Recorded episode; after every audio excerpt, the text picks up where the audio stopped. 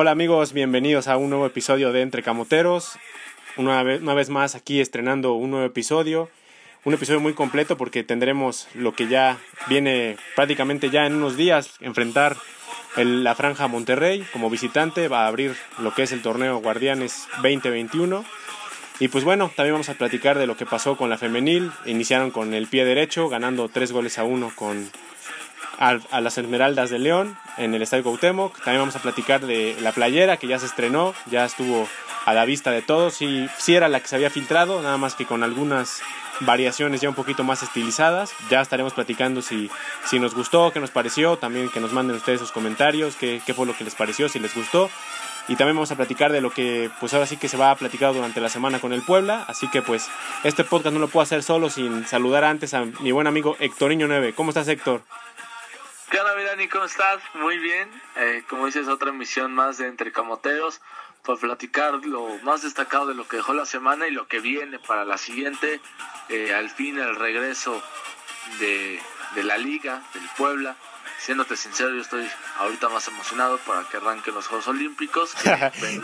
que yo creo ser el único que está emocionado porque inician los Juegos Olímpicos. A carajo, es algo cada 4 años en esta ocasión. ¿Cómo pueden decir eso? De verdad, a mí me apasionan mucho. Y el Puebla como que tanto tiempo sin verlos, el volver a arrancar, como que obviamente lo voy a ver, pero todavía no me genera ese enganche. Seguramente unas horas previas estaré metidísimo, pero todavía no lo siento. Seguramente también más adelante saldrán noticias, si llega algún jugador más o ya se queda así el equipo. Recordemos que todavía hay tiempo para eso, aunque arranque ya el torneo. Exactamente, Héctor Niño, pues ya prácticamente a una semana justamente de que estamos grabando este podcast un domingo. Así que un domingo inusual, ¿no? Porque nunca habíamos grabado el podcast en domingo, pero por azares del destino, pues lo estamos haciendo, pero prácticamente a una semana del debut contra Monterrey, como bien mencionas. Creo que es buen momento de aclarar el por qué no lo vamos a hacer más adelante, o por qué lo de antes, bueno, ya fácil, por temas de logística. Nosotros antes no lo podemos hacer el capítulo, se puede decir, de esta semana, pero para esta semana tú vas a viajar a Monterrey. Voy de corresponsal. Exactamente, corresponsal de Entre Camoteros. Exactamente. Entonces, por esa situación es que pues decidimos hoy grabarlo para que ya quede como el previo de este primer partido. Exactamente, Héctor Niño. Pues sí, primeramente Dios, estaremos por allá en esta semana en Monterrey. Coincide con que pues vamos a estar allá cuando la Franja visite a los Rayados. Y bueno, ya estaremos platicando. ¿O viste el calendario y dijiste, este es el momento que me debo de lanzar? Pues coincidió, la verdad, o sea, no estaba planeado, no sabía. Yo compré mis vuelos para Monterrey antes de que supiera el calendario de la Franja y coincidió, la verdad es que coincidió, estamos de suerte, pero bueno, ya estaremos ahí al pendiente de lo que llega a pasar en tierras regias con el Puebla de la Franja y los Rayados del Monterrey. Ok. ¿Cuáles son nuestras redes sociales, Héctoriño, para que la gente nos pueda seguir? Nos pueden encontrar en Facebook, Twitter e Instagram como Entre Camoteros, ahí publicamos noticias, lo que Dani se vaya enterando de chismes allá en Monterrey, lo va a estar ahí también publicando, imágenes, fotos, también denos sugerencias de algo que crean que les estaría bueno que creáramos de contenido para cada una de las redes sociales y seguramente empezaremos a meterle por ahí. Me parece bien, Héctor Niño. ¿Y tus redes sociales personales? Facebook, Twitter e Instagram como @HectorNiño9, Héctor Niño con NH. Si me pueden encontrar, mandar sus mensajes. Algunos me han dicho, oye, ¿qué onda con esta noticia? Te enteraste tal cosa, y con gusto les voy contestando. De verdad me gusta que tengamos esa interacción, entonces no lo dejen de hacer. Y los que apenas me conocen por este podcast, pues así me pueden encontrar. A ti, mi Dani. Perfecto, Dureño. A mí me pueden seguir en Twitter como @DaniCamotero. Ahí estamos interactuando, como bien mencionas, del Puebla de la Franja. Ya estaremos ahí tuiteando lo que salga en la semana previo al partido contra Rayados. Como se vayan acercando los días, seguramente va a haber información, lo que se va a decir en la prensa local de allá, tanto la de aquí como la de allá, así que pues ahí estaremos comentando.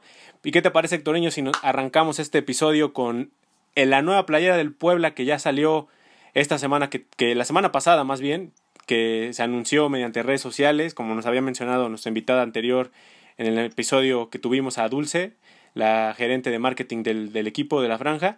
Y tal cual como nos dijo, salió a finales de esa semana. Sí, correcto. Pues ¿Qué impresiones te dejó? Ahí nos dijo, es lo que salió, lo que se filtró es un boceto, es una playa diferente, les va a encantar, se los aseguro.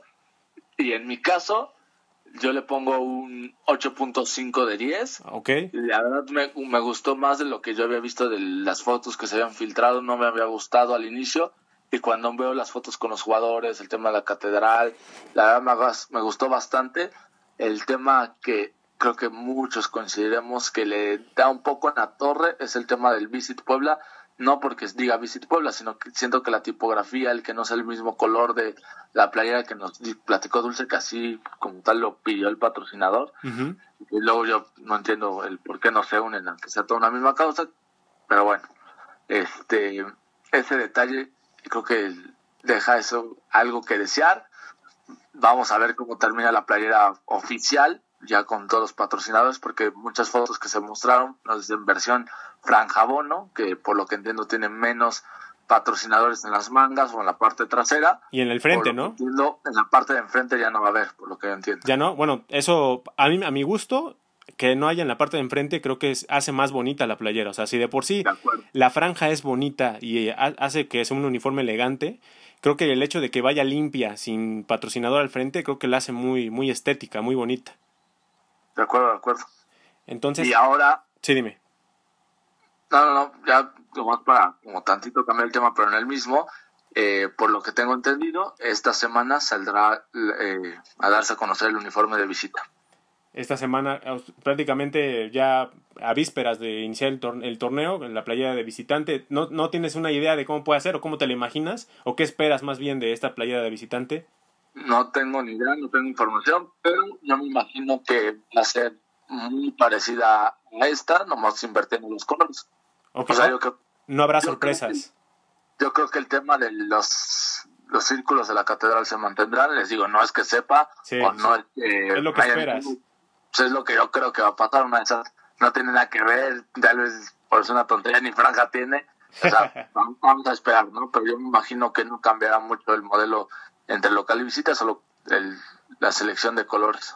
Sí, o sea, yo le preguntaría también a la gente que nos escucha y a ti, Héctor Niño, ¿crees que habría sorpresas? O sea, ¿que habrá alguna sorpresa como en su momento hubo con este uniforme verde aqua, que fue el torneo pasado, que nada que ver con los uniformes tradicionales de visitante azul y blanco con la franja? Yo creo que no va a haber muchas sorpresas, o si hay, o sea, no los tonos tradicionales azul y blanco, un doble azul o un azul con negro, o sea, colores que se ven bien elegantes, pero no como la locura del vino o el tema de la franja roja, más atrás una verde totalmente, esas que, o sea, siento que está padre para tenerlas de ahí de colección y que son para eso, para vender como tercer uniforme. Claro. O una negra de que sacó un momento el Puebla sin franja, que fue del 50 aniversario del Estadio Cuauhtémoc, que esas sorpresas normalmente las hacen más para el tercer uniforme. Yo creo que acá en el segundo no tendría que haber tanta sorpresa en términos de colores, o si hay, no creo que afecten o se vean mal. Sí, coincido también. Yo creo que no habrá sorpresas. Yo creo que será un uniforme meramente tradicional, con los colores que hemos conocido a lo largo de la historia, con sus excepciones, evidentemente, ¿no? Ha habido, como lo mencionas, entre franjas de color guinda, ha habido también franjas de color rojo, ha habido franjas de color naranja. Entonces, incluso ha habido hasta uniformes amarillos con la franja azul marino. Entonces, que en lo personal han sido, pues, no mucho del agrado de la afición, y yo me incluyo. La verdad es que esa franja de color rojo, e invertida incluso, porque estaba invertida, no era como la conocemos ahora, que sale del corazón prácticamente y cruza lo que viene siendo de manera de izquierda a derecha, por decirlo así. Y en esa ocasión fue diferente, ¿no? Ya después tocaremos algún episodio con un tema algo similar, pero bueno, el día de hoy pues platicamos de lo que es la nueva piel de la franja. A mí lo personal me gustó mucho el color, el tono, que también cambia, es un poquito más... El tono azul es muy bonito. Muy bonito, ¿no? Y por lo que se ve la combinación, por lo que vimos hoy en el partido de las chicas con la femenil, pues el uniforme va a ser con el short azul y las medias en azul. Sí, yo creo que así va a ser. Más que con algunas excepciones cambiará, ¿no? Ahora con el tema de la liga, que checan mucho esos detalles, tal vez con ciertos equipos el short será todo blanco, pero yo creo que en general va a ser así, blanco, el short de tono azul. ¿Y a ti cómo te gusta más, Héctor Niño? ¿Con el short blanco o con short azul y con las medias en azul o en medias en blanco?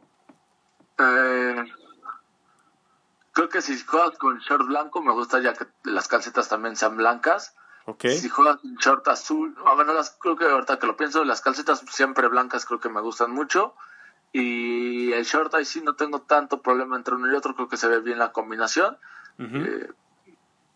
Me trae buenos recuerdos el short blanco por cuando recién ascendió el Puebla, pero pues creo que es un poquito más tradicional el short azul, o últimamente se ha ocupado más.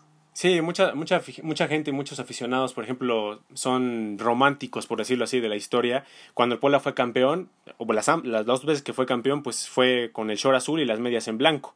Entonces, sí, yo creo que por ahí hay un cierto romanticismo y está perfecto, ¿no? A mí me gusta, en lo personal, ese uniforme con el short azul y las medias en blanco. Se me hace muy elegante. Incluso hubo un tiempo en el 2007 que con el Chelis, en esa temporada donde estaba Ruth Samolgini, Mario Ortiz, se ocupaba ese uniforme. Sí, de acuerdo. Entonces, o sea, pues, el primer torneo de una vez ascendidos, ¿no? No, creo que fue el segundo, en el 2008, por ahí más o menos. En el primero se jugó todo de blanco y después se utilizó el short azul, por ahí del 2008, cuando llega Melvin Brown, llega... Ya tiene el patrocinador Doritos. Esa es la de color todo blanco. Y después, cuando llega Melvin Brown y todo, es cuando se utiliza en azul. Okay. En azul. Sí. El de Doritos sí es la... Pues, según yo, esa de Doritos tenía el short azul. La gente que nos escuche te puede desmentir, Héctor Niño. Te puede desmentir. Seguramente ya esta edad la memoria ya no es lo mismo. Sí, no, ya tienes que tomar un poco de amaranto o algo para que pongas aquí a circular la mente, a que ruede la ardilla. Bien, Héctor Niño. Pues bueno, ya esperamos la opinión de la gente en cuanto a cómo le pareció el uniforme de local. Ya estaremos en vísperas de... Vamos a escuchar otro podcast después de que salga el de visitante, que también nos platiquen del de visita. Claro, sí, que nos platiquen el de visita, qué les pareció. O si nos están escuchando antes de que salga el de visita, que nos digan cómo creen que va a ser el de visita. Esa pregunta me parece bien, que cómo se imaginan el uniforme de visita. Así que no tenemos ni una idea de cómo sea, pero cómo se lo imaginan o qué esperan o cómo les gustaría que fuera ese uniforme. Bien. Lanzamos esa pregunta. Y bueno, el Puebla, pues ya pasando a lo que ha sido la pretemporada como tal, el Puebla ya regresó a los trabajos de pretemporada después del contagio que hubo de COVID en el plantel. Por ahí, uno que sabemos que se contagió de COVID fue el que llegó del América, ¿no? Carlos Juárez. No, yo no supe, pero platícame, ¿cómo es que tú sabes? Sí, me parece que sí se llama Carlos Juárez. No, se llama Roberto, ¿no? ¿Roberto Juárez? No, ese ya es otro. Ese ya estuvo en el Puebla. Ese es Roberto Carlos Juárez, ya estuvo en el Puebla. Ramón Juárez. Disculpen a los radioescuchas. Ramón Juárez, él publicó en su cuenta de Instagram y de Twitter que ya había regresado a los entrenamientos y que había vencido al COVID. Qué bueno que se encuentra bien y que ya pudo regresar a los entrenamientos. Es hasta el momento el único que sabemos que hizo público su contagio de COVID. Y bueno, ya sabemos que también por obvias razones, al regresar a los trabajos, quiere decir que pues ya el equipo se encuentra completamente sano, al menos los que se enfermaron ya están sanos. Eso nos da muchísimo gusto. Qué bueno que primero hay que poner como prioridad la salud, pero ya están de regreso a los trabajos. Tuvieron un partido amistoso contra Alebrijes, me parece, ¿no? Contra Alebrijes, que golearon 7-1, y después jugaron contra Mazatlán. El día de ayer. Por lo mismo. Sí, el día de ayer. El día de ayer en Mazatlán, en la Ciudad de México, jugaron allá ese partido. El partido de Alebrijes es abultado el marcador porque se jugaron varios tiempos. Hay que recalcar que es el primer partido del Puebla como tal haciendo fútbol en pretemporada contra un rival pues ya prácticamente pues en forma, ¿no? Más que nada, sí de Liga de Ascenso, pero bueno, es un sinodal que al final de cuentas cuenta, ¿no? Ya Lo de menos en los partidos amistosos son los resultados, ¿no? Si ganas 5-0, pierdes 5-0, pues no es un parámetro para decir que te va a ir mal en el torneo. Pero sí es motivante que metan goles para que estén enganchados para cuando arranque el torneo. Aristeguieta fue uno de los autores de los goles en ese partido. Aquí 3 Aristeguieta, 2 Tabo, ahí van 5, me parece que uno Salas 6 y me falta uno. Creo que de bueno me hagas mucho caso. No recuerdo bien, pero... Sí, por ahí sí. Claro, Salas 1, seguro. Sí. Tabodor, seguro. Y 3 Aristeguietas. Ahí van 6. Ahí se hace falta uno nada más. Y el día de ayer pues se perdió con Mazatlán 1-0. Realmente pues es el segundo partido y el último ya de la pretemporada, porque ya en la próxima semana, como lo mencionamos al inicio, pues se enfrentan a los Rayados de Monterrey. Pero bueno, ¿qué esperas de este Puebla, Héctor Niño, antes de iniciar la temporada? Pues en este momento te soy sincero, incertidumbre. El cuadro titular me queda claro que puede competir tranquilamente con cualquiera. Uh-huh. No sé, me preocupa un tema de cuando a futuro se haya una lesión, una suspensión, un tema otra vez de COVID. Ahí es donde, no sé, la banca, la competencia, si realmente en todas las áreas hay, en varias sí, si se cubren y si se van a pelear bien, en otras me generan dudas. Y el que los jugadores que tuvieron un excelente torneo se puedan mantener o superar su nivel del torneo anterior, porque en el papel, todos entrando en su momento, te digo, no debemos tener problemas. El tema es si se pueden mantener o superar este nivel. Y ojalá otras sorpresas, jugadores que vengan de la cantera o que vengan sin tener tantos minutos, como puede ser el caso de Clifford Aboagye, que al momento es todavía jugador del Puebla, pues que puedan cambiar el mal torneo que tuvo el torneo anterior. Sí, coincido contigo en la incertidumbre. También no sé qué opinen las personas que nos estén escuchando, pero sí coincido con esa incertidumbre de saber qué es lo que puede llegar a pasar. El Puebla tiene un inicio bastante complicado. Si bien los equipos sí, a los que te vas a enfrentar van a tener muchas bajas por el tema de selección, Copa Oro, Juegos Olímpicos, pero no dejan de ser rivales complicados. Ya vamos a platicar de lo que va a pasar con Monterrey, pero los primeros 4 partidos son complicados y creo que el Puebla en gran medida se va a jugar mucho en esos 4 juegos. Yo creo que lo que pueda rescatar de puntos, por lo menos arriba de 6, creo que va a ser muy bueno. Entonces yo creo que si hay incertidumbre porque... ¿6 de los primeros 4 partidos? Sí. ¿6 de 12? Arriba de 6. Yo creo que arriba de 6 es una buena cosecha. Menos yo creo que sería muy mala. Pues buenísima. Arriba del 50% con equipos sumamente fuertes. Sería muy bueno. Excelente. O sea, sería muy, muy bueno. O sea, realmente, o sea, si sacaras 9 sería magnífico. No. ¿Dónde firmo? O sea, me dices, ¿dónde firmo? Te paso en este preciso momento la hoja y le firmas. Estampas ahí la poderosa. Sí, de acuerdo. Sí, o sea, no sé cuántos puntos realmente nos vaya a alcanzar para el torneo. O sea, no puedo decir un número ahorita porque pues me puedo quedar a muy corto o me puedo quedar hasta incluso... Entonces, si lo puedo decir, total, no soy adivino. Pues no, pero si luego ves que hay gente que piensa que tenemos una bola de cristal y que todo lo que decimos en este podcast tiene que ser así. O sea, ya mejor uno ya ni se compromete a decir las cosas que uno piensa. No, pero dilo, Héctor Niño, dilo, ¿cuánto es tu estimado de puntos? A ver, yo el torneo pasado pegué a un Puebla de 20 puntos. Ajá. Y cuando vi que lo superó, lo dije perfectamente y feliz. Esta ocasión, mi numerito es más arriba. Okay. Yo veo 24 puntos en el torneo. También recordando que el torneo, ya fuera de lo que yo pronostiqué, hizo 28 puntos. Sí, nadie esperaba 28 puntos. Yo recuerdo, creo que este torneo va a ser 4 menos. Yo recuerdo que sí, ¿no? Igual mencionaba entre 21 o 22 puntos el torneo pasado. Realmente nunca me imaginé que llegara a los 28. Qué bueno que me equivoqué. La verdad es que da gusto equivocarse de esa manera. Entonces, yo por eso, sí, yo en este momento, si me preguntaras, yo diría que a lo mejor alcanza para 24 o 25 puntos. Sí, pues estamos más o menos igual. Sí, 24 o 25 puntos. 4 partidos que mencionaste, ajá, yo veo 5 puntos, entre 4 y 5 puntos. Que tampoco podría ser tan malo, pero ya si sacas 3, 2 o incluso nada, yo creo que sí sería ya para prender las alarmas y pues ahora sí que ver qué está pasando, ¿no? Y ahí sí podremos decir... El tema de números sí, pero va a ser más importante las formas. Y con claro, esos partidos contra esos equipos, estás compitiendo... Yo diría, bueno, calma, vamos a ver con otros rivales.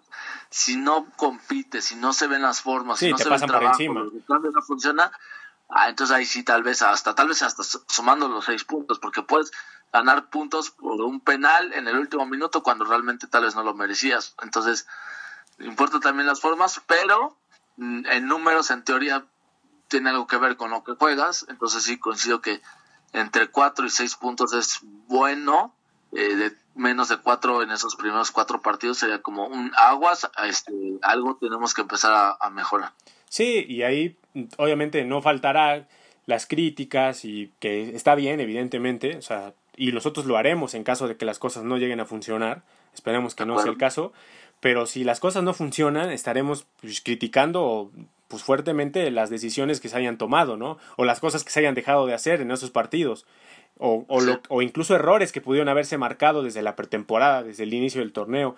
Entonces yo creo que hay que esperar, ¿no? Hay que esperar. Y iniciaba el podcast con el tema de tal vez tengamos noticias de nuevos jugadores, etcétera. No porque yo sepa algo, pero yo estoy seguro que, o yo creo que este equipo necesita mínimo un jugador más. Y tal vez el Puebla quiere ver esos primeros arranques, los primeros dos juegos, cómo están. Y tal vez dice, no, pues ¿sabes qué? Nos falta mejor reforzarle aquí. O vamos muy bien, con esto nos los podemos echar el torneo, no sé. Pero tal vez al aprovechar que todavía hay tiempo, tal vez quieran seguir analizando esa parte.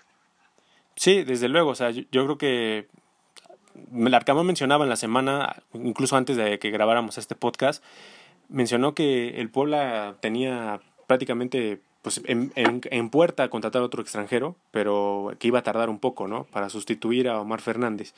En este caso, pues no sabemos cuánto tiempo tarde, ¿no? O sea, hay gente que dice, no, pues es que ¿qué planeación hay? O sea, tampoco se trata de traer por traer jugadores, ¿no? ¿Estás de acuerdo? O sea, yo creo que el hecho de que vengan jugadores a la franja tienen que ser bien visoreados, no van a traer al primero que se les atraviese. Entonces, si les está costando un trabajo, y también recordar que tienen que liberar una plaza extranjero, que en este caso sería Clifford Aboagye el sacrificado, ¿no?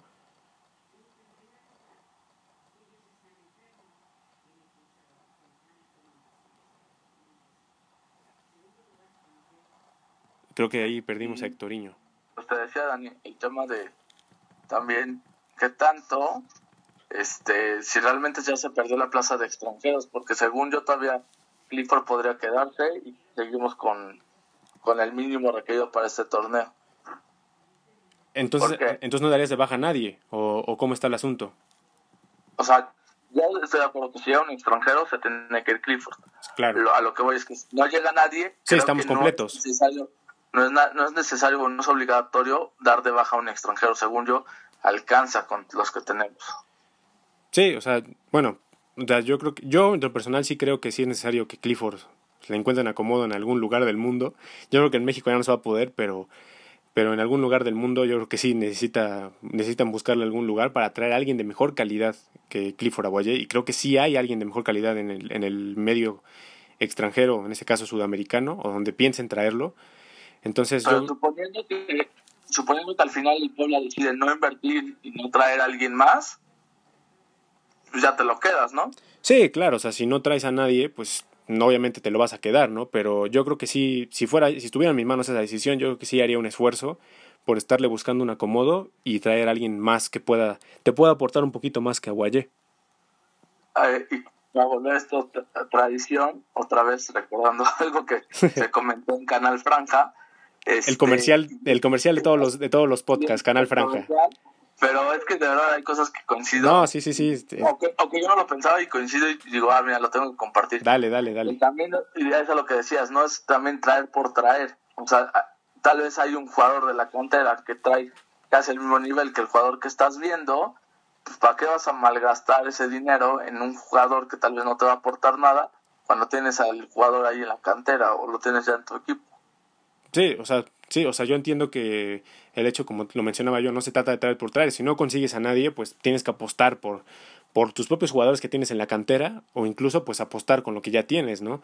Y ya veremos si en verdad alcanzó o no alcanzó, o de plano sí te equivocaste, exactamente, ¿no? Exactamente, al final, esta decisión se verá al final del torneo si fue buena, el aguantar, o fue mala y no fuiste a invertir cuando se necesitaba invertir, cuando se veía claro que se necesitaba invertir. Ponle que no al final del torneo, sino mejor en el transcurso, si las cosas no salen bien en la jornada 10 y si las cosas ves que no caminan, ahí sí ya empiezas a cuestionar todo lo que posiblemente se hizo mal en la pretemporada, sí, y lo que dejaste ir también, porque también eso hay que decirlo, o sea, el torneo, hace un torneo dijimos que se fue Viconis, se fue Angulo, y dices, bueno, Pablo González, y dices, se fueron gente importante, ¿no? Gente que era la columna vertebral del equipo. Llegó gente como Anthony Silva, como Juan Pablo Segovia, y pues al final de cuentas no se les terminó extrañando, ¿no? Entonces, ojalá que en esta ocasión sea lo mismo. Obviamente las ausencias son todavía más importantes que las de ese torneo. De acuerdo. Entonces, pues hay que esperar, esperemos que sea un inicio de torneo pues bueno para el Puebla, eso es lo que esperamos todos como aficionados, quitando de lado las decisiones que se hayan dado, ya lo hecho está, ya no se puede hacer más, pero pues bueno, hay que esperar a qué pasa en el transcurso del torneo. Y ya pues para pasar de lleno ya a la previa, Héctor Niño contra el Monterrey el próximo domingo a las 7 de la noche en el estadio BBVA. Sí, ¿Qué esperas de este partido? El primer partido de 4 bravos que ya habíamos mencionado.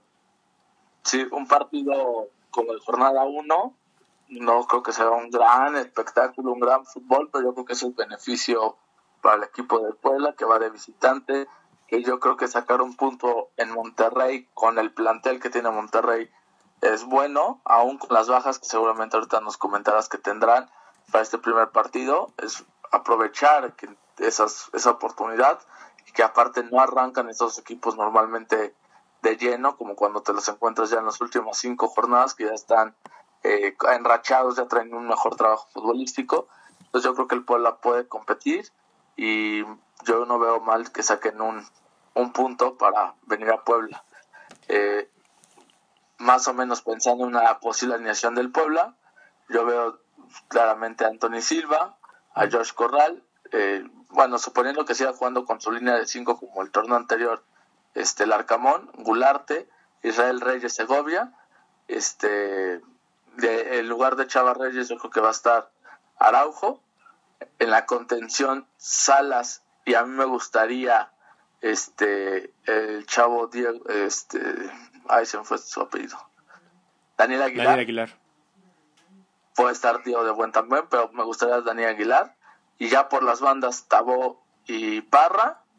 Y en la punta, pues yo creo que van a meter a Aristeguieta, aunque en el gusto personal me gustaría lo de Memo Martínez. Aunque Aristeguieta ya respondió en este partido con Alebrijes, que platicamos, metiendo 3 goles. Entonces algo debe de traer Aristeguieta. Y también por el estilo de juego del Arcamón, ¿no? Que sí. Si bien la Aristeguieta es parecido Ormeño, o sea, parecido, tampoco quiere decir que sea una calca de jugador, pero tiene condiciones similares, un poquito más juego aéreo, un poquito más lento, no es un jugador tan técnico, pero sí tiene un poco de presencia en el área. Ya veremos si en verdad lo logra demostrar aquí en el Puebla. Él dijo en conferencia de prensa que quiere igualar o hacer un poquito más de lo que hizo Ormeño, que está perfecto, o sea, que tenga esa mentalidad.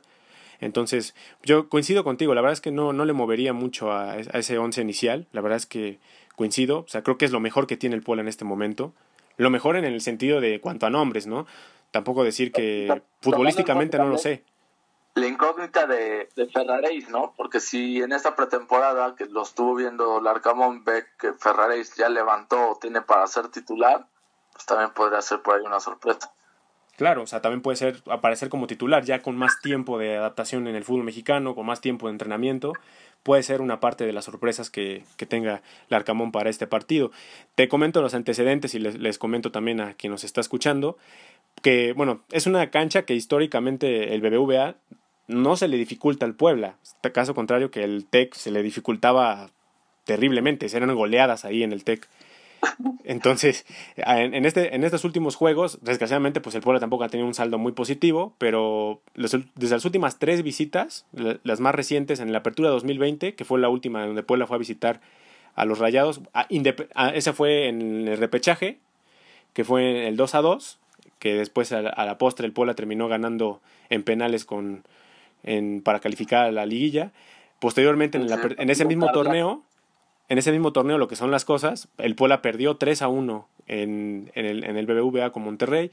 Después, en la apertura 2019, volvió a perder 3-2, que ese Puebla lo dirigía el Chelis. ¿Nos va bien o nos va mal en el BBVA? Yo no estoy entendiendo. Los últimos 3 partidos nos ha ido medianamente, pues entre azul y buenas noches, ¿no? Tampoco nos ha ido tan bien, pero okay. Peor que pero no como el TEC, ¿estás de acuerdo? O sea, sí. O sea, que en el TEC creo que nunca... Pero yo creo que es como engañoso, yo creo que es más como un recordar que alguna vez le ganamos a Monterrey ahí, que los eliminamos de ese repechaje, sí, pero como estamos viendo, o sea, hay partidos que también hemos perdido, pero Monterrey en el TEC nos goleaban feo, entonces también creo que puede ser ahí un poco de la ilusión. Ahorita platicarás de los otros, pero estoy casi seguro que de los últimos 5 partidos... El Puebla no ha ganado uno en Monterrey, ¿eh? De hecho, no. O sea, y después de ese, en el Clausura 2019, empataron 0-0. Empataron. Ese tal vez lo vimos también como un excelente resultado. Sí. Es más, si no me falla la memoria, puedo estar mal. En ese lo dirige el Chelis. ¿El de 0-0? ¿No fue el 3-2? No, el del Puebla, Chelis, fue 0-0 contra Monterrey. Sí, ya lo acabo de confirmar. Chelis estaba en ese partido. ¿Y el 3-2? ¿Quién estaba? ¿Ya estaba Reynoso? Ya, cuando, ¿verdad? Cuando perdemos 3-2... Sí, Juan Reynoso. Ya estaba Juan Reynoso. Entonces 0-0 es con Chelis. Posteriormente el Puebla en Copa pierde 2-1 con Monterrey en el 2018. Después el Puebla gana 3-1 en Monterrey. Ahí me llevo el equipo titular, te estoy viendo, ¿eh? ¿Ya ves? Aquí tenemos el tumbaburros. Y ya en el 2018 el 3-1 que tanto recordamos, que con esa playera verde. Exactamente. Y a favor te sacaron con el ojitos meso. Esos son los últimos resultados favorables, bueno, no tan favorables, pero los últimos 5 resultados más recientes del Puebla en el BBVA.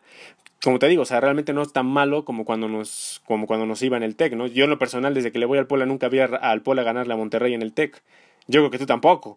Si tú no lo has visto, pues yo tampoco. O sea, ver, empatar sí. Los partidos de Liga, ajá, solo ganó uno Puebla. Uh-huh.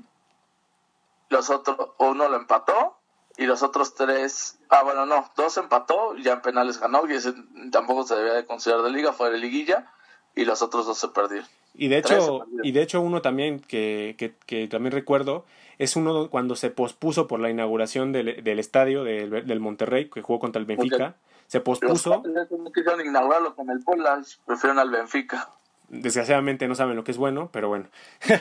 Pero lo inauguraron contra el México, y luego el Puebla fue, digamos, que el primer partido pues oficial en Liga MX de ese estadio, y empataron 1 con un gol prácticamente último minuto de Rey, ¿no? Exactamente, de Luis Gabriel Rey, 1-1. Ese Puebla termina entrando a liguilla. Exactamente, cuando estaba dirigido por el profe Marini. Sí. El profe Marini. Entonces esos son los resultados y los antecedentes de Rayados contra Puebla, los más recientes. Y bueno, en cuanto hablando del rival, pues bueno, Rayados también ya tuvo su último partido amistoso, lo tuvo contra un equipo pues no tan conocido, contra el Jicaral, Cercova. Ah, sí, escuché esto, no les va bien, ¿no? ¿Sabes de dónde es? No. Bueno, yo tampoco sé de dónde es, pero bueno. Ah, sí, yo te pregunto, pero bueno, la alineación con ahora la... Te lo investigo. A ver, investígalo. ¿Qué? Jicaral, a ver, te digo cómo se llama. Es de Costa Rica. De Costa Rica, ahí está, mira, de nuestros hermanos ticos. Parte de los ticos. Bueno, mencionabas tú al inicio, iniciando este podcast, que Rayados va a tener ausencias, y esas ausencias están tanto por Copa Oro como por Juegos Olímpicos. Las ausencias más destacadas, prácticamente casi son todas. Pues sí, prácticamente todos son destacados, ¿no? Mencionamos en los Olímpicos está César Montes, el central. Que también en teoría se va después al PCB, ¿no? Uh-huh. Que bueno, en teoría, pero bueno, eso ya no influye si se va o no, o se queda en el partido del Puebla, ¿no? Está bien, te dejo. César Montes, Charly Rodríguez, que también está en los Juegos Olímpicos, van 2 bajas ahí.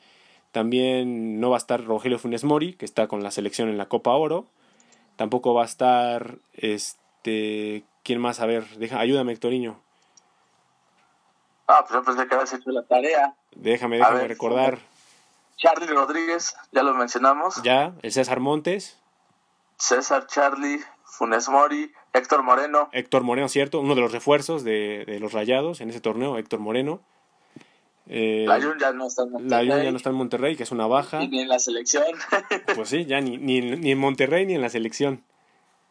¿Quién más? De los extranjeros, ¿cómo está el tema? O sea, Campbell. Campbell también, que el tico que juega en León tampoco va a estar, que está en la Copa Oro. Okay. Y son los únicos. En cuanto a los que no van a estar, son los únicos. Pero estamos hablando de que son 3 titulares. En este caso, Rogelio Funes Mori, que es el delantero titular de Monterrey, César Montes, que es el central titular, Charly Rodríguez, que es indiscutible en la media cancha, entonces yo creo que, y Campbell, que es refuerzo, que llega en lugar puede ocupar el lugar de Layún incluso, entonces pues estamos hablando de 4 bajas que podrían ser titulares sin problema en Monterrey. Pero sabemos que Monterrey tiene un plantel para hacer 2 equipos. Sí, de acuerdo. Entonces tampoco podemos decir que va a ser un plan y que va a ser un cheque al portador. También estaríamos equivocados si lo podemos manejar de esa manera. Sí. Hugo González, que tampoco es una de las bajas. Hugo González, que tampoco va a estar, ya no va a estar, pero en su lugar sabemos que está Esteban Andrada, que es un porterazo. Pues entonces, así como tantas bajas, ¿no? Son como 5, ¿no? 5, pero bueno, 5 de 4 que podrían ser titulares, realmente. Sí. Dentro de este partido, último partido que te menciono de Rayados, de amistoso contra este equipo costarricense, pues bueno, la alineación que mandó Javier Aguirre fue a Esteban Andrada, que es el argentino que llegó como refuerzo, Axel Grijalva, Daniel Parra, Edson Gutiérrez, Sebastián Vegas. A ver, ya me más despacio para irlo pensando otra vez. El portero Andrada, ¿luego qué? Axel Grijalva. Ok. Daniel Parra, que son estos 2 son canteranos de Monterrey. Sí, Daniel Parra ahorita sube, ¿no? Sí. Edson Gutiérrez, que ya ha venido siendo titular con el Vasco. Sebastián Vegas, que es así que indiscutible el chileno. Alfonso Ponchito González, que también había estado ya jugando como titular en algunos partidos del torneo pasado. Okay. Matías Craneviter, que por ahí podía estar en lugar de Charly Rodríguez. Celso Ortiz, que también es una pieza importante, el paraguayo. Maximiliano Mesa, que también fue muy importante para el torneo pasado para Rayados. Alfonso Alvarado y Dubán Vergara, que es refuerzo para esta temporada para los Rayados. Dubán Vergara, que fue excompañero de Segovia en el América de Cali. Okay. Entonces, ahí va a haber este encuentro de viejos conocidos, tanto Aristeguieta, como jugó en el América de Cali con Segovia, y Segovia con Dubán Vergara. Sí. Y es por lado bueno que se conozca. Datos perturbadores. Esos que estamos aquí dando. Entonces eso con lo que jugó Monterrey en este último partido de preparación. Y ahorita te digo el marcador con el que terminó este partido. Dame unos minutos porque no lo tenemos aquí preparado. Antes de que me regañes. También Jansen, que eso no hay que olvidarlo, también está ya recuperado de su lesión, podría jugar también, así que por ahí también no podemos decir que va a ser un flancito. Okay.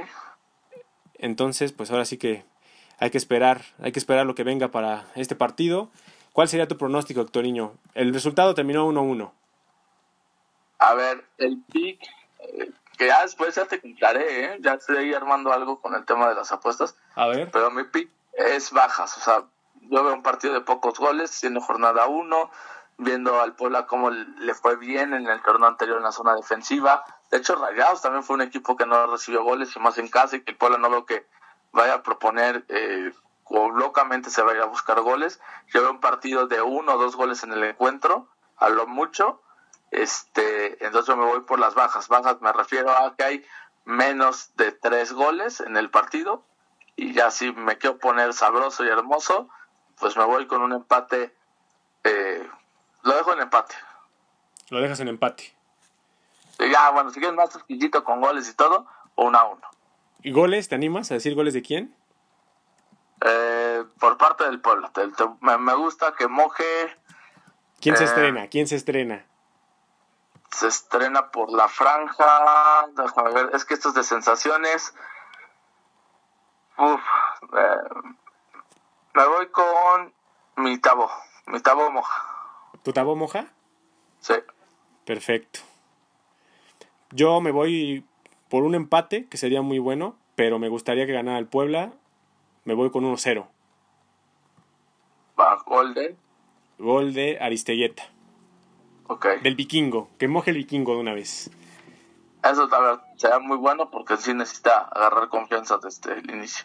Sí, la verdad es que sería importante que anotara. Yo creo que a nadie le caería mal que Aristeguieta anotara en su debut. Pero bueno, habría que esperar a ver qué es lo que sucede. También mándenos sus comentarios, su pronóstico a la cuenta de Entre Camoteros. Entonces, pues estaremos ahí al pendiente de lo que acontezca en este partido contra Monterrey.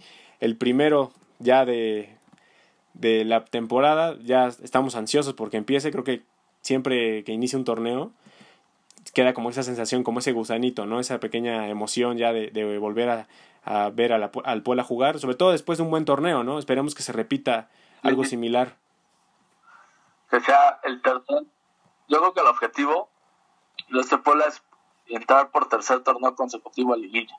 Ojo, para mí liguilla es cuartos de final. O sea, si entras a repechaje, no es liguilla para mí. O sea, es un partido previo a llegar a la liguilla. Yo no veo al Puebla, y yo creo que nadie lo vio la vez pasada tampoco, dentro de los primeros 4 lugares para entrar directo, pero sí veo a un Puebla, aunque el objetivo del Puebla debe ser entre el 6º y el 10º lugar. Para mí lo ideal es que quede entre los primeros 8 para recibir o tener el juego de repechaje en casa, y ahí tratar de avanzar a los cuartos de final.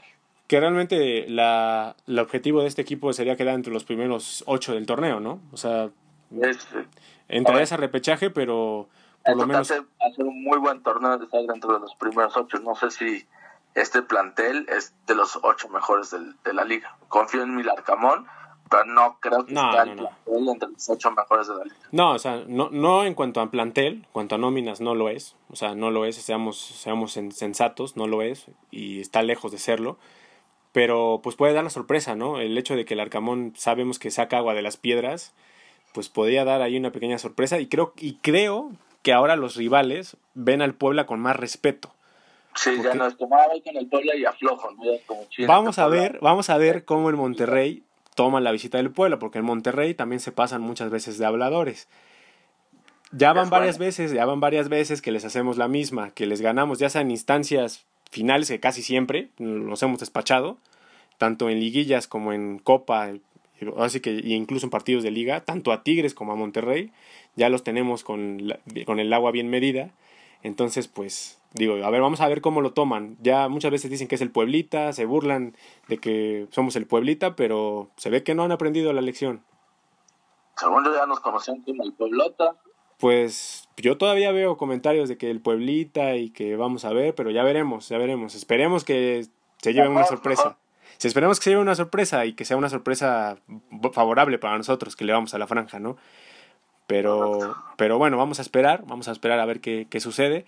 Entonces, pues ahí está ya los pronósticos, lo que esperamos de lo que viene para el partido contra Monterrey. Va a ser un partido difícil, a pesar de las bajas que tiene Rayados, creo que va a ser un partido complicado. No va a ser sencillo y va a ser la primera vez que el Larcamón pise ese estadio, ¿no? Sí, no le ha tocado visitar Monterrey. La del torneo anterior acá se empató a 0 goles. Cuando Javier Aguirre, tras su última visita, cuando vino con el Atlético de Madrid, regresó y pues no le fue bien con Puebla, ni con el Atlético, ni con Monterrey. Ni con Pachuca, ¿eh? O sea, una vez declaró estando aquí con el Atlético de Madrid, dice que siempre le iba mal con Puebla. Mira. Siempre le iba mal, entonces esperemos que esa tendencia se siga marcando en contra de Javier Aguirre. Sí, ojalá ahora en su casa, esperemos que así sea. Pues bueno, Héctor Niño, ahora ya para terminar este episodio, pues la femenil empezó con el pie derecho, ya inició la Liga Femenil, el Puebla abrió en casa contra el León, un equipo importante de la Liga Femenil que por lo menos es protagonista y tiene muy buenas jugadoras. Entonces, el partido empezó perdiendo las enfranjadas. Es correcto, al minuto 11 por el gol de Guajardo. Recordad que el torneo anterior del Puebla, la verdad, fue bastante malo, si no es que el peor desde su fundación, ¿no? El Puebla femenil, sí. Terminó en el antepenúltimo lugar con solo 13 puntos. Ahorita ya lleva 3, ya le faltan 10 para superar el torneo anterior. Sí. Y la verdad, pues no pintaba bien el asunto. Parecía que otra vez seguía igual. El medio tiempo les ayudó bastante. Y Jessica Tenorio, que fue la primera jugadora en meter gol en el Puebla femenil en la historia, este torneo regresó con el Puebla y vuelve a anotar el empate al minuto 55 para que 2 minutos después Mariana Ramos pusiera la voltereta a favor del Puebla 2-1 y al minuto 64 liquidara Nájar. Ivonne Nájar fue la que mete el tercer gol. El Puebla ya con eso controló el partido, metió ciertos cambios de jugadoras que vienen llegando al equipo camotero, como María Cebes, ¿cómo se llama esta chica que viene de Guadalajara?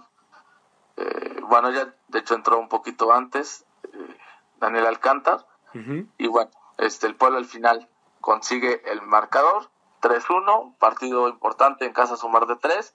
Como decías, León no es de los flancitos de la Liga MX femenil, es un equipo, si bien no pelea los títulos o las partes finales, es un equipo que en teoría está en el nivel que el Puebla tendría que tener, entre un séptimo, décimo lugar, y estos puntos son muy importantes. Ahora el equipo femenil se va a enfrentar al América, equipo que sí es de los que pelean el campeonato, el 23 de julio a las 5 de la tarde. En el Estadio Azteca. En teoría, porque según yo en la femenil no juega la América en el Azteca, sino en el Nido. Pero ya empezó a jugar este partido, ya el América femenil ya lo jugó en el Azteca. Ah, ok. Pues entonces, sería fantástico, por primera vez el Puebla femenil jugaría en el Azteca. Sería bueno, ¿no? Y el torneo pasado se trajeron un resultado importante empatando al América. De hecho, el torneo anterior, el que le fue muy mal al Puebla, le gana al América. Ah, cierto, le gana. Con un autogol al 57, el Puebla con eso cerró su participación. América quedó en octavo, que después terminaría eliminándose por Tigres, y con eso eliminarían despedirían más bien a Leo Cuellar. Y ahorita, pues, el América, como dices, va a jugar en teoría en el Estadio Azteca. Esto, la verdad, yo no lo puedo confirmar, pero si tú lo dices y no se da, al menos este partido lo jugó en el Azteca. Ya saben a quién echarle la bolita. luego quemándome leña verde, Héctorinho. Vamos, a ver, tú eres el que lo estás asegurando. Viernes 23 de julio a las 5 de la tarde, América contra Puebla, según Dani Camotero, en el Estadio Azteca. Hasta el día de hoy, después en el Azteca, todo puede cambiar. Así que no me comprometo a que sea en el Azteca. Así. Por cierto, con este resultado, Puebla y América son las líderes del torneo, a falta de lo que pase mañana lunes. Los dos equipos ganaron 3-1. No es cierto, el América ganó 2-1 y Puebla 3-1. Por diferencia de goles, Puebla ahorita es la líder. Exactamente. Y pues bueno, también para mencionar ya por último, pues ya se implementó también que haya extranjeras en esta liga femenil, que es algo muy bueno, que para en lo personal... En lo personal creo que va a ser le va a incrementar bastante el nivel a esta liga femenil, y creo que es lo que les hace falta también, ¿no? Que el nivel de competencias aumente para que también las chicas igual tengan un mejor roce, y también pues los patrocinadores también volteen a ver esta liga y le vayan dando todavía más difusión porque lo necesitan, y la verdad es que han dado muy buen espectáculo, más que los hombres yo diría, la verdad es que se lo merecen. Entonces yo creo que el hecho de que ya volteen a ver y se comercialice más la liga femenil, creo que sería muy bueno. Por ahí el Puebla fichó a una brasileña. Eso es lo que iba a comentar. Tocando ese tema de extranjeros, la primera extranjera del Puebla es brasileña, centro delantera. Hoy no jugó. Acaba de llegar, Sapella Martins, recordando a su homónimo, que jugó acá con Puebla, Edivaldo Martins, que lo hizo bastante bien. Uh-huh. Ojalá en paz descanse, ¿no? Ya murió, me parece. A esta carioca. Sí, esta carioca, ojalá le vaya bien. Recordando, pues, o mencionando otra jugadora destacada que, como bien no es extranjera porque es mexicana, proviene del fútbol europeo, es Charlyn Corral, llega a los Tuzos, la verdad es un bombazo, y Tigres me parece que contrató otra jugadora extranjera que también de llamar la atención. Sí, la verdad es que han sido buenas contrataciones extranjeras y también nacionales, como el caso de Charlyn Corral, y pues bueno, vamos a ver, esperemos que sea un inicio pues muy prometedor para la franja. Eso, por lo menos el día de hoy que tuvieron el primer partido en el Estadio Cuauhtémoc, pues así parece que lo va a hacer, y pues ahora sí que toda la buena vibra y todo el apoyo para las chicas, que ya estaremos aquí en este podcast platicando de cómo les va jornada a jornada. De acuerdo, Charlyn, hermana de Josh Corral. Hubiera estado perfecto que hubiera fichado con el Puebla, ¿no? Ahí tendríamos creo que el segundo caso de hermanos que juegan tanto en la varonil como en la femenil. El primer caso se dio precisamente con el Puebla. Ajá. Los hermanos Sago, ahí ¿cierto? Se encuentran en el Puebla tanto varonil como femenil. Los dos, se puede decir, como en lado de cantera, ninguno de los dos ha tenido ya los minutos para ser titulares, pero pues ahí van. Y de hecho también estuvo hace un tiempo cuando el Chelis trajo a un jugador guatemalteco que iba a fichar por el Puebla, que su esposa jugaba en la femenil, ¿no? No, o sea, sí me trajo el guatemalteco a prueba. Ajá. Pero aparte de ese, hubo un jugador de Las Vegas Lights, que era mexicano, ¿sí? Que su esposa jugaba fútbol femenil, y ahorita, o hasta donde la dejé, jugaba en Xolos femenil. Que hubiera sido también una buena contratación en caso de que se hubiera dado, no tanto por el guatemalteco, pero sí para la para el Puebla femenil. Sí, bueno, entonces el jugador estadounidense de Las Vegas Light. Mexicano, norteamericano, por lo que entiendo. Ah, bueno, entonces ahí la dejamos en el tintero esa contratación. Sí. No se pudo dar, pero bueno, nada más queda como anécdota. Correcto, pero sí, ya así lo manejó Chelis, traigan a este jugador para que, como tiene que vivir con su esposa la fichen por la femenil. O sea, lo quería fichar más bien por el Puebla femenil. O sea, a mí me gusta que piense no solamente en su área de trabajo, sino en todo lo que involucraba el Puebla, y que el Puebla no solamente es el varonil. Sí, iba a ser beneficiado en ambas partes, ¿no? Pero bueno, ni uno ni otro llegó a la franja. Pero bueno, pues bueno, Héctor Niño, ya estamos llegando al final de este podcast. Pues ahora sí, que algo más que quieras agregar, por último, para terminar. Nada, antes de que veamos nuestras redes sociales, el decir que normalmente estas previas lo vamos a hacer un poquito más cercano al encuentro para tener más datos, más información. Ahorita, por la situación que platicamos, es un poco lejano, que tampoco es tanto, es una semana, pero que nos ayuden a compartir para que lleguemos a más enfranjados, y si es así, tal vez damos una sorpresa más adelante. Me parece bien, Héctor Niño. Pues bueno, ahí está ya la conclusión de Héctor Niño. Pues esperemos que el Puebla inicie bien este torneo. Ya estaremos ahí platicando en redes sociales lo que se escucha o lo que vaya saliendo durante la semana. Esperamos sus comentarios, esperamos sus pronósticos, y pues bueno, nos estamos escuchando para el siguiente episodio. ¿Cuáles son tus redes sociales, Héctor Niño, para que la gente te pueda seguir? Héctor Niño 9, Héctor Niño con NH. Me encuentran en Facebook, Twitter e Instagram. Y ¿a ti, mi Dani? A mí como @DaniCamotero en Twitter, y a Entre Camoteros lo pueden seguir en Facebook, Twitter e Instagram como @EntreCamoteros. Pues perfecto. Así que pues los dejamos, y pues que sea un buen inicio para el Puebla, que sea un gran torneo, y pues ya nos estaremos escuchando en los próximos episodios para seguir platicando del Puebla de la Franja.